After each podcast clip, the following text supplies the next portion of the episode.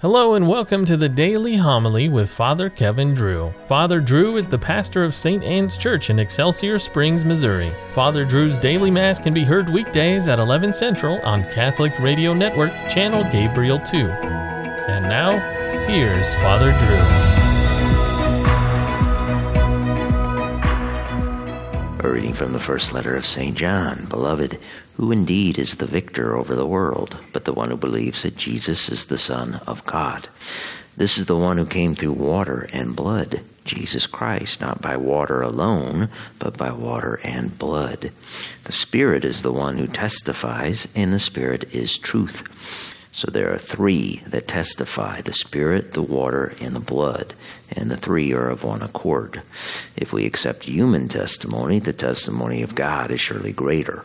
Now, the testimony of God is this that He has testified on behalf of His Son. Whoever believes in the Son of God has this testimony within himself.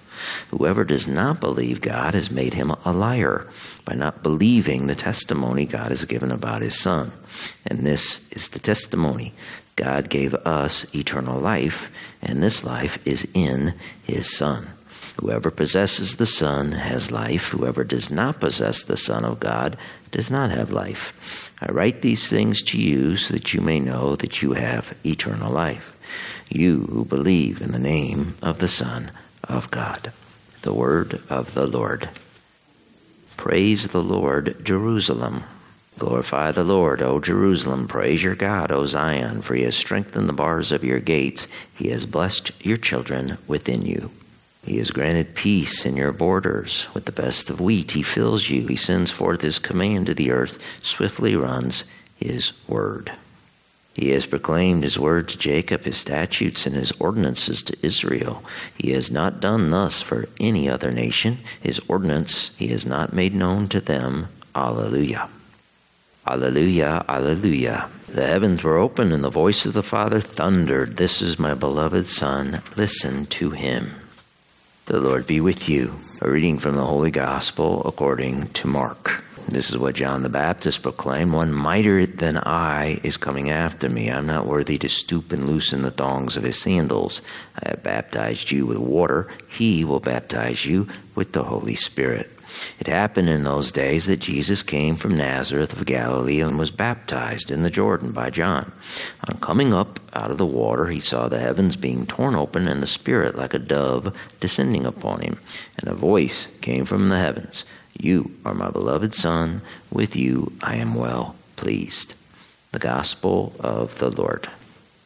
In yesterday's passage from John's first epistle, John wrote about liars. He wrote that those who say they love God but hate their brother are liars. Today's passage, St. John warned his readers not to make a liar out of God. St. Irenaeus, who died in 202 AD, tells us that John wrote his gospel and perhaps his first epistle to refute a heretic named Cerinthus who was making his mark when John was an older man. Probably born a Jew in Egypt, Cerinthus started a short lived sect of Jewish Christians. Cerinthus did not believe in the virgin birth of Christ. Listen to Irenaeus. He, Cerinthus, represented Jesus as having not been born of a virgin, but as being the son of Joseph and Mary, according to the ordinary course of human generation, while he nevertheless was more righteous, prudent, and wise than other men. Does that sound familiar? Irenaeus' description of the heretic Cerinthus could apply to a lot of people walking around today. Many who claim, like Cerinthus did, to be Christian. When they're asked today about Christ, many times they give answers like this Jesus? Well, yes, Jesus was a wise, prudent man and good teacher. And he was not born of a virgin. Everyone knows how babies are made.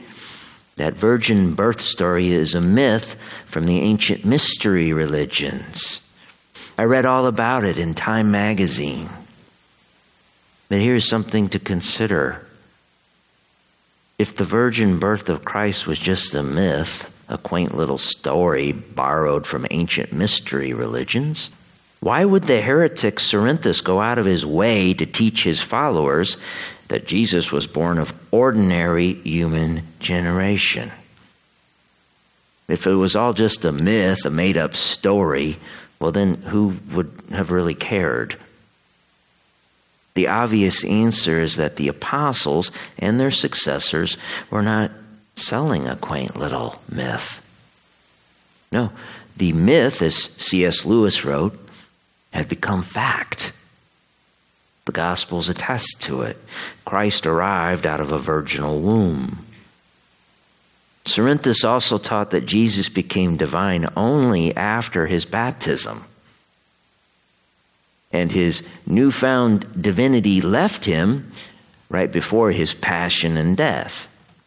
Now, how did the Apostle John answer that? Well, he did so in the very beginning of his gospel. In the beginning was the Word, and the Word was with God, and the Word was God. And the Word became flesh and dwelt among us. So, no, Christ did not become divine after being dunked into the Jordan River, for he is God without beginning or end. That means Christ was God when he hung on the cross. If he was not God when that happened, we are in trouble, my friends, for it means his blood was and is not salvific. It does not save us. The Spirit, the water, and the blood. The baptism in the Jordan was a run up to the baptism on Calvary, the baptism in blood. St. John was there, he saw it. He saw water and blood flow from Christ's side. The water and the blood are still flowing. Every time we go to Mass, we go to Calvary and we are baptized in the blood that rains down from the cross. We are washed in the water, we are glorified in the blood. And it is real. Let us then not make a liar out of God.